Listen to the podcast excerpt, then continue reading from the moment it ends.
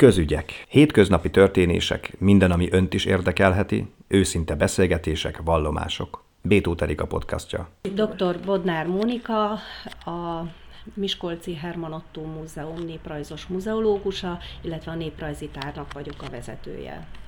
És arról fogunk beszélgetni a következő percekben, hogy tulajdonképpen mit ünneplünk mi pünköstkor. Igen, hát a pünkösd valójában egy egyházi ünnep, ugye, hogyha szó jelentését nézzük, akkor az ötvenet jelent, tehát húsvét után 50 nappal következik pünkösd. Éppen ezért mozgó ünnep ugyanúgy, mint a húsvét, tehát a húsvét idejének függvényében változik a pünkösnek az ideje. Május hónapot szokták pünköst havának nevezni, mert leghamarabb május 12-én lehet, legkésőbb pedig június 12-én, tehát ebben az időszakban van valamikor pünkösd. De egyébként régen május nevezték is pünköst havának, ugye, mikor nem a latinos megnevezéseket használták, hanem egyéb megnevezéseket, tehát voltak szép magyar megnevezések, hónapnevek, akkor a május pünköst havának nevezték. Sokféle népszokás fűződik a pünkösthöz, melyek a leglényegesebbek. Igen, ezek a népszokások általában a kereszténység előtti időre vezethetők vissza, legalábbis olyan elemeket őriznek, tehát a pünkösdi királyválasztás, a pünkösdné járás, a pünkösdjárás, a, a pünkösdi királynő választás, ezek mind kereszténység előtti elemeket őriznek. Valójában a pünkösd egy tavaszünnep. Ez ugye már más, mint a húsvét, már, már itt a tavasz teljességét ünnepelhetjük. Még a nagy mezőgazdasági munkák előtti időszak, de már a természet kivirult, kiteljesedett, tehát ez egy tavaszünnep. Az egyik legismertebb szokás ugye a pünkösdi királyválasztás. Ez egy nagyon elterjedt szokás volt, hogy milyen régre nyúlik vissza, azt valójában nem tudjuk, és ezekre a szokásokra általában történelmi, történeti iratokból oly módon derül fény, hogy akkor már gyakorolták, hogy vagy tiltják, valami miatt, vagy pedig feljegyzésre kerül ugye a költségvetésben, hogy pénzt adtak ki rá. Tehát így módon kerül feljegyzésre. A és pünkösdi királyság az egy nagyon rövid ideig tartó dolog, ugye? Így van, változó egyébként, hogy mennyi, van ahol egy napig, de van ahol egy évig, egy egész esztendeig tart, de minden esetre egy meghatározott ideig, tehát nem egy túl hosszú ideig. És hát ugye van is egy ilyen közmondásunk, hogy rövid, mint a pünkösdi királyság, tehát ez is, ez is arra utal, hogy, hogy rövid. És akkor ezzel kapcsolatban hagy mondjak el egy érdekességet. A kiegyezés után, amikor Ferenc Józsefet királyá, magyar királyá koronázták, akkor Hát véletlenül éppen pünköst vasárnapjára szervezték az ünnepséget, míg nem aztán valakinek hirtelen már nem sokkal a ceremónia, meg, hát nem a megkezdése, de szóval Elő. napokkal, hetekkel előtte eszébe jutott, hogy húha, ez rossz ómen, hogy pünkösd vasárnapján koronázzuk magyar királyá, úgyhogy gyorsan átszervezték egy nappal korábban szombatra. Tehát ennyire komolyan vették a pünkösdi királyságot, hogy ugye akkor nem, nem lesz jó, hogyha pünköskor választják őt, vagy koronázzák magyar királyá. Ugye ez már a 19. század második felében volt, ugye 1867-ben a kiegyezés után, és, és akkor még azért emlékeztek, elterjedt volt ez a szokás, és nem csak falvakon, mert például miskolci feljegyzésekben is találkozunk azzal, hogy választottak pünköstkor Miskolcon is királyt. 1712-es feljegyzés konkrétan utal erre. Sok mindent nem árul el, de minden esetre volt. Tehát általában van a, vagy a költségvetésekben, vagy a tiltásokban jelenik meg. 1594-ben volt a csetneki zsinat, és akkor tiltják a pünkösdi királyválasztást. De annak mi volt az oka? konkrétan ott úgy tiltják, hogy ezt a pogány szokást nem szabad gyakorolni. Tehát ez is utal arra, hogy ez még kereszténység előtti szokáselemeket tartalmaz. Ugyanúgy egyébként a virtusról szól, a, a erőfitoktatásról, és ennek van egy nagyon szép gyakorlata, volt egy nagyon szép gyakorlata az abaúi Csenyétén. Csenyéte egy kis település, az egykori Csereháti járásban, jelenleg Borsodabói Zemplén megye Encsi járásában található ez a kis település, és itt leírják a 20. század első felében, hogy volt egy nagyon érdekes pünkösdi népszokás, amit sehol a környéken máshol nem gyakoroltak.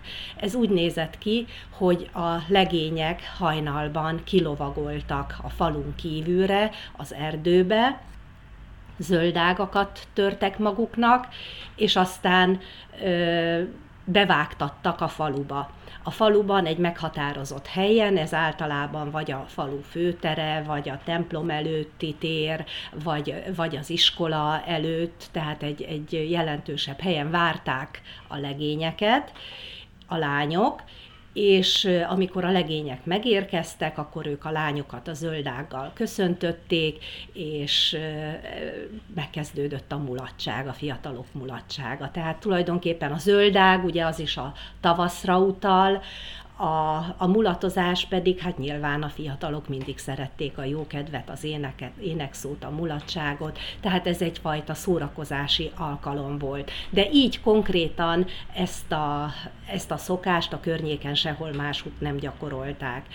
Egyes feltételezések szerint ez a török korra nyúlik vissza, hogy amikor a mm. törökök ezen a vidéken garázdálkodtak, és aztán elűzték őket, akkor a legények így vonultak be, de hát ez nem bizonyított, ez, ez nem tudható, ez egy szép kis történet, de minden esetre ez a szokás megőrződött az 1950-es évekig, tehát a második világháború utáni évek ben múlt el, és hát napjainkra Csenyéte ugye teljesen megváltozott, etnikailag is teljesen átalakult. De egy pici település maradt. Egy nagyon kis település, hát nagyon kicsi, hát 300 fölött, tehát azért hegyvidéken vagy dombvidéken ez annyira nem kicsi, tehát nem egy-kétszázas, 300 fölött van a lakosság száma nem valószínű, hogy él, tehát már az 50-es években kihalt ez a szokás, de érdekes lenne esetleg utána járni, hogy hogy napjainkban tartják el? Igen, igen, hogy a mai lakosok megőriztek-e valamit, bár az az igazság, hogy a szokások addig élnek, amíg, amíg a közösség él. Mert amikor a közösség széthullik, akkor nincs, aki a szokás gyakorolja. Vagy amikor a közösség teljesen megváltozik, új közösség kerül oda, az új szokásokat alakít ki magának. Mennyire jellemző a fiatalokra, hogy átveszik ezeket a régi népszokásokat? Akkor veszik át általában, hogyha van valaki, aki átadja nekik. Említsem meg Cigánd esetét. Cigándon is volt egy Hát részben május elsőjéhez, részben pünkösthöz, tehát az irodalomból nem teljesen egyértelmű, hogy mikor, melyik ünnephez kötötték, de minden esetre május hónaphoz kötődő szép tavaszi népszokás, hasonló egy ilyen zöldágas bevonulás és utána tánc szórakozás, csak nem lovakkal vonultak be a fiatalok, hanem, hanem ez inkább ilyen énekes, játékos bevonulás, felvonulás volt. A források szerint az első világháborúig élt spontán módon, hagyományosan ez a szokás. A két háború közötti időszakban Cigándon nagyon jelentős volt a kalott mozgalom. Ez a, ugye a, a, a tulajdonképpen a néphagyományokat felújító, megújító, általában pedagógusok által vezetett mozgalom volt ez, és ott volt egy jelentős pedagógus személyiség, Kántor Mihály, aki ennek az élére állt, és, és az iskolás gyerekeket, gyerekeknek nem engedte, hogy elfelejtsék ezeket a mhm. régi szokásokat, tehát tulajdonképpen gyakoroltatta velük azt, amit az előző generációk gyakoroltak, és éppen ezért sokan úgy emlékeztek, hogy ez nem is múlt el az első világháborúval, hanem ez, ez a két háború közötti időszakban is élt. De ez tulajdonképpen már egy felújított volt, de tényleg élt így módon. És aztán a második világháború után megint csak felújították, de akkor már nem ö, ö, a, szóval nem gyakorolták így szokásként, hanem színpadra vitték, és így módon tovább élt. Sőt, aztán sokak emlékében úgy él, hogy ugye május 10-a a madarak és fák napja, és összekötötték ezt a kettőt, ezt a két uh-huh. ünnepet, ezt a pünkösdi vagy május elsőjei, most már nehéz kibogozni, hogy hagyományosan eredetileg mihez kapcsolódott, ezt a tavaszi énekes játékos szokást összekötötték a madarak és fák napjával. Tehát a lényeg az, hogy ha valaki az élére áll és továbbadja, szervezi, ez általában pedagógus, vagy a művelődési házban egy, egy ö, ö, olyan szakember, aki össze tudja fogni a falu ifjúságát, és, és ismeri a régi szokásokat, akkor ez tovább él és hogyha vannak fiatalok, akik tovább vigyék, tehát hogyha élő faluról, élő közösségről van szó. Ugye ezek a népszokások változnak helyenként. Egyszer beszélgettem önnel a palóc népszokásokról például. Mennyiben különbözik például a palóc népszokás mondjuk a Borsodabaúj Zemplén vármegyei népszokásokkal? Mik a hasonlóságok vagy a különbségek? Hát, hogyha szorosan vesszük, akkor még a mi vidékünk is a Palóc vidékhez tartozik, ugye, mert azt mondják, hogy Gyöngyöstől Kassáig körülbelül az a, az a Palóc vidék, de a hogy mondjam, a, a kemény palóc mag az a Nógrád, a Nógrádi vidék. Ö, így nehéz szétválasztani, hogy, hogy Palóc meg Borsodabói Zemplén, már csak azért is, mert Borsodabói Zemplén egy annyira vegyes konglomerátum, ugye itt öt vármegye, illetve vármegye töredék ö, lett egybekapcsolva, és ráadásul ezek a szokások vidékenként változtak. Tehát van egy közös alap, de, de apró eltérések szinte falvanként, vidékenként vannak. De mik a legjellemzőbbek, például a palócokra? Mi volt a legjellemzőbb? Hát ott például a pünkösdjárás, a lányok pünkösdjárása, jó kívánsága az, az jellemző. És általában ezek a szokások a termékenységgel, a szaporasággal, a jó terméssel, ugye a kislány magasra emelése, és közben a mantrálása annak, hogy ilyen magas legyen a kenderük, ez, ez, a, ez a termékenységre, a jó, jó termésre utal. Tehát ilyen jó kívánságok ö, jellemzik ezeket a szokásokat. Tehát pünköskor a pünkösdi királyságról beszélünk, vagy legalábbis ez jut eszünkbe. Arról is szóltunk itt a beszélgetésünk elején, hogy milyen rövid volt ez a pünkösdi királyság. Nos, amikor egynapos volt, az, az miért csak egynapos volt? Hát ez vidékenként változott, hogy hol mennyi időre vált, választották meg a királyt. Minden esetre a pünkösdi király ö, valami verseny, virtus által érte el ezt a címet. Tehát lehetett ez ügyességi verseny, erősségi verseny, de minden esetre egy, egy ilyen férfi virtus. Tehát akkor többen versengtek a pünkösdi királyságért. Így van, többen versengtek a pünkösdi királyságért, és aki ezt a versenyt megnyerte, az bizonyos előjogokat élvezett. Hogy meddig élvezte ezeket az előjogokat, ez a szokásgyakorló közösségtől függött, volt, ahol ez egy napig tartott, de volt, ahol egy egész esztendeig. És hogy mivel járt ez a pünkösdi királyság? Hát a pünkösdi király ingyen ihatott az ivóban illetve hogy a közösség térítette az ő fogyasztását. Hogyha hosszabb időre tartott, nem csak egy napra, akkor hivatalos volt egy, az esztendő alatt minden lakodalomba, minden mulatságra, ott ingyen vehetett részt, mindenhol elsőbséget élvezett, hogyha valami védséget követett el, akkor testi fenyítést nem kaphatott, tehát ilyen előjogokkal járt a pünkösdi királyság. És pünkösdi király ki lehetett? Fiatal, idős, vagy ez nem volt korhoz kötve?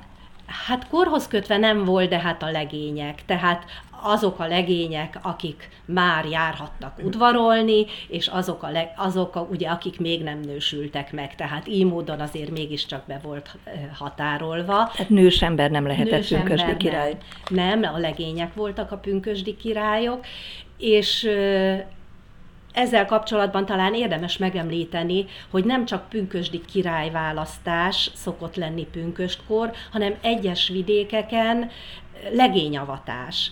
Tehát ez azt jelenti, hogy a fiúk, a nagyobb fiúk jelentkeztek, hogy ők részt akarnak venni ezen a legényavatáson, vagy kiválasztották őket, és akkor ezután, miután felavatták őket, hát ennek volt egy, egy menete, megbotozták őket, bizonyos mennyiségű alkoholt el kellett fogyasztani, tehát egy ilyen beavatási szertartás volt, de ezután járhattak udvarolni például. Előtte nem járhattak udvarolni. Ezután járhattak a kocsmába, előtte nem mehettek be a kocsmába. Tehát egy ilyen, ilyen legényavatás, ez is, ez is a pünkösthöz kötődik. És ma 2023-ban tud arról, hogy valahol ezek a népszakások élnek az országban akárhol. Tehát van ilyen, hogy pünkösdi királyválasztás, vagy egyáltalán hogyan ünnepeljük ma a pünkösdet? Én nem tudok róla, hogy a népszokások élnének, illetve ahol esetleg mégis gyakorolják, ott ennek a színpadra vitt változatát. Tehát, hogy spontán népszokásként élne, én nem tudok róla, de szívesen veszem, hogyha valahol, valahonnan jelzik, hogy, hogy mégiscsak él. Én úgy veszem észre, hogy napjainkban a pünkösdel az emberek nem nagyon tudnak mit kezdeni, nem tudják, hogy milyen ünnep. Illetve a templom, templomba járó keresztény emberek azok tudják, hogy, hogy ez a kereszténység egyik ünnepe, a húsvétot követő 50. nap, a Szentlélek eljövetele, tehát inkább a kereszténységhez kötődő ünnepként tartják számon. Bétó Terika beszélgetését hallották.